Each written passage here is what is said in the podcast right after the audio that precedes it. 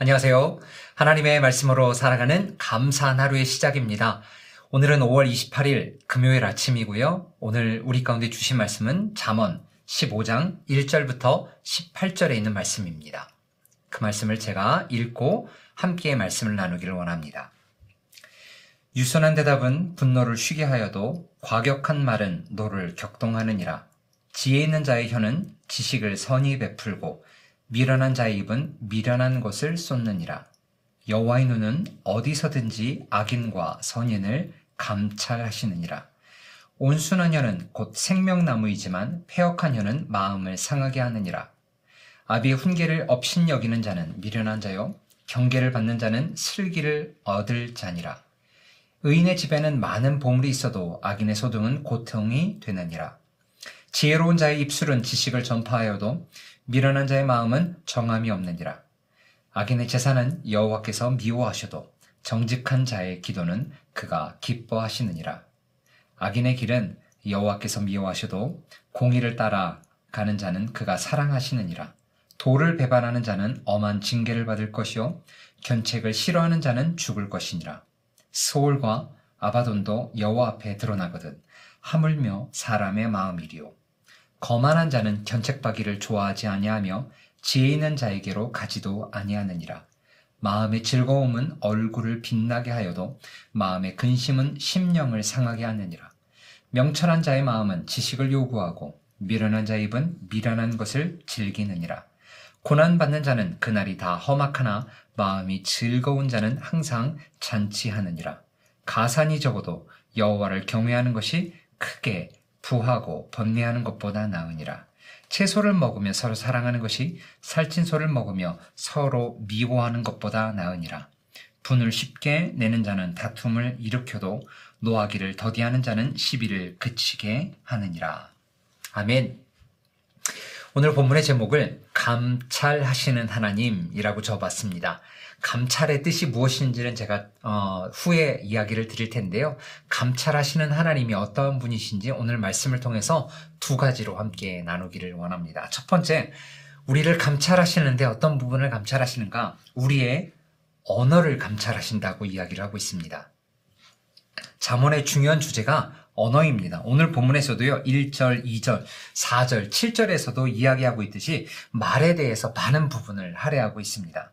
잠언이 이처럼 언어에 대해서 많이 이야기하고 있는 이유는 우리 생활에서 가장 영향력 있고 밀접한 것이 우리의 언어이기 때문이 아닐까라고 생각해 보게 되었습니다.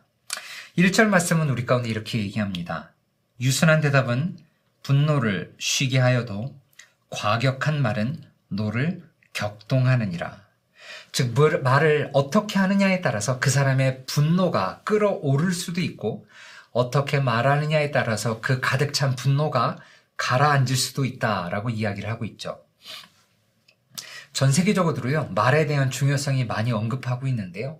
한국 속담에서도 말 한마디에 천냥빚 갚는다라는 말이 있잖아요. 그 말을 통해서 어떻게 말하느냐에 따라 내 가운데 많은 빛이 있는데 그 말이 모든 것들을 다 탕감해 줄 수 있다. 그 사람의 분노와 그 사람이 여러 가지 것들을 다 내려놓게 할 수 있는 힘이 우리의 입에 말에 달려 있다라고 이야기를 하고 있고요. 그런데 또 이솝 우화에서는 이렇게 말합니다. 그것은 당신에게는 장난일지 모르나 나에게는 죽음이다. 라는 것들을 통해서 그저 그냥 우스갯소리로 한 말을 던졌지만 상대방은 그 말을 통해 아파하기도 하고 분노하기도 하고 슬퍼하기도 할 수 있다. 즉, 전 세계적으로 이 말이 얼마나 중요한지에 대해서 많이 언급하고 있습니다. 이처럼 말에는 힘이 있습니다. 어떤 말을 하느냐에 따라서 한 사람이 쓰기도 하고 어떤 말을 어떻게 하느냐에 따라서도 그 사람이 죽거나 힘들 수도 있다라는 것이죠. 오늘 본문에서 말씀하시는 것처럼 폐역한 혀를 가지고 사람의 마음을 상하게 하는 대신에 우리는 어떻게 다른 사람을 세우고 생명나무를 입히는 그런 말을 할 수 있을까요? 그 해답을 오늘 본문 3절이 제시합니다. 제가 3절을 읽어드리겠습니다. 여호와의 눈은 어디서든지 악인과 선인을 감찰하시느니라. 자, 여기서 감찰이라는 뜻이 나오는데요. 원어에서는 주의 깊게 살피다, 자세하게 관찰하다 라는 뜻을 가진 것으로 본절은 인간의 내적인 부분뿐만 아니라 외적인 사고와 행위가 결코 하나님 앞에서 숨겨질 수 있는 것이 아무것도 없다라고 강조하면서요. 어디에나 계시며 모든 것들을 알고 계신 하나님의 속성에 대해서 본격적으로 강조하고 있습니다. 제가 예전에 설교에서도 몇 차례 좀 언급했었는데요. 우리 하나님 말고 만약 제가 성도님들과 24시간 붙어 있다면 우리 성도님들의 언어 생활이 어떻게 바뀔까요? 자녀에게 하는 말, 남편과 아내에게 하는 말, 심지어 나 혼자, 혼자 그냥 중얼거리며 하는 그 모든 말이 바뀌지 않을까요? 그런데 제가 아니라 모든 것들을 다 알고 계시며 어디에나 계신 그 하나님께서 우리의 말을 뭐 하신다고요? 감찰하신다. 주의 깊게 관찰하시고 일목요연하게 보고 계신다라고 성경은 이야기하고 있습니다.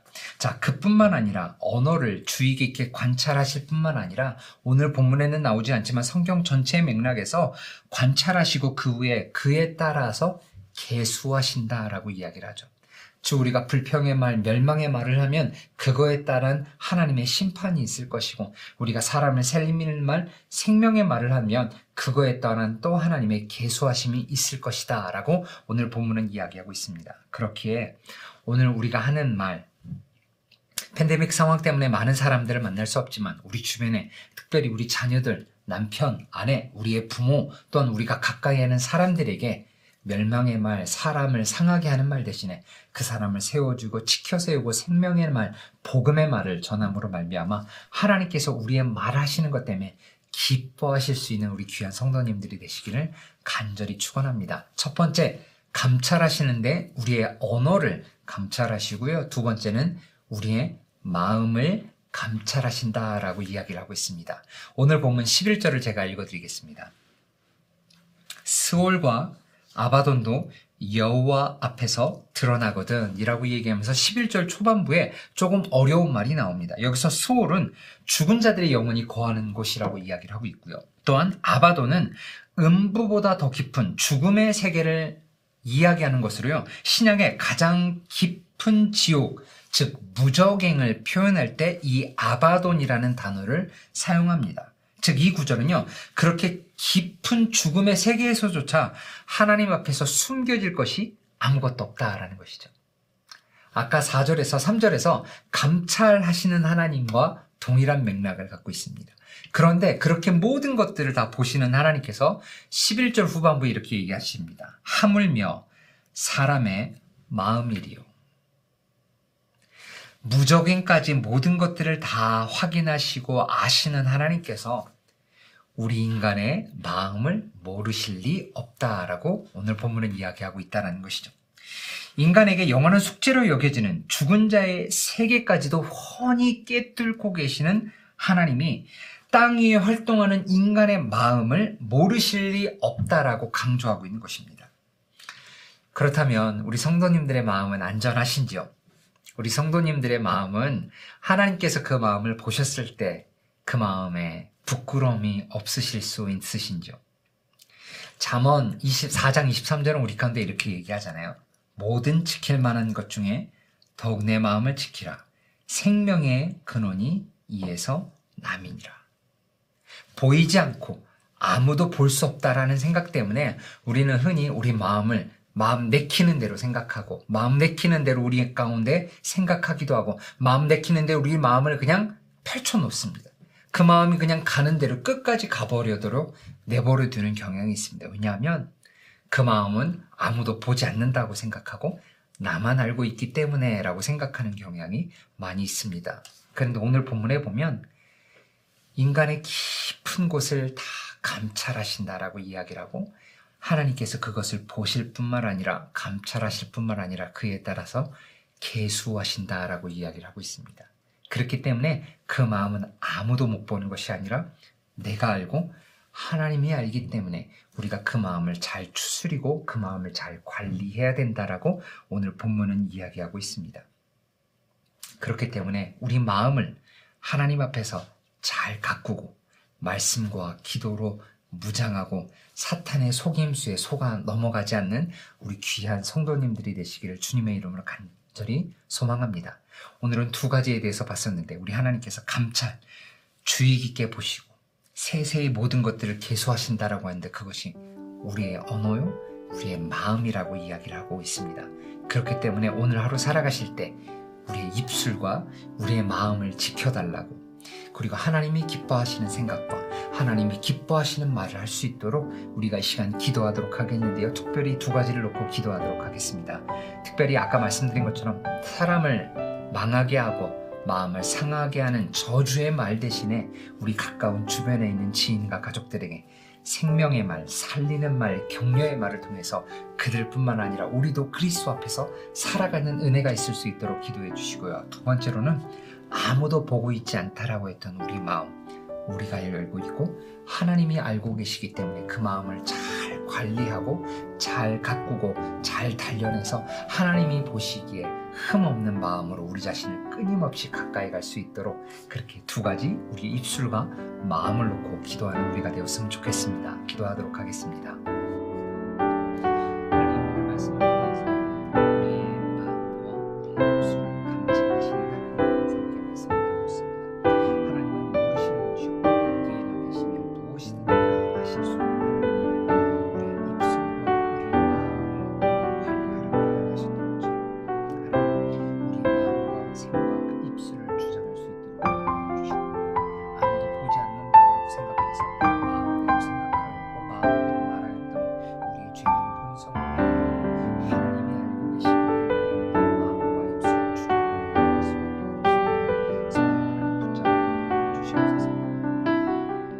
하나님 오늘 감찰하시는 하나님에 대해서 알게 하신 것 감사합니다. 그 하나님은 어디에나 계시며 모든 것을 알고 계시는데 그 하나님께서 우리가 하는 말을 감찰하신다고 하였사오니 하나님 우리가 스스로 혼자 하는 말뿐만 아니라 우리 주변에 있는 가족과 지인들에게 우리가 어떤 말을 해야 될지 먼저 생각하게 하시고 그들을 저주하며 그들을 망하게 하며 그들의 마음을 상하게 하는 말 대신에 살리는 말, 격려의 말, 그리고 복음의 말씀을 전함으로 말미암아 그들뿐만 아니라 우리도 살아갈 수 있도록 인도하여 주시옵고 그 무엇보다 우리의 마음을 지킬 수 있도록 인도하여 주시옵소서. 아무도 보는 이 없다라고 생각하고 우리의 마음을 방목하고 방치하였었다면 하나님이 알고 계시고 감찰하고 계시기 때문에 그 마음을 잘 관리할 수 있도록 인도하여 주시옵소서.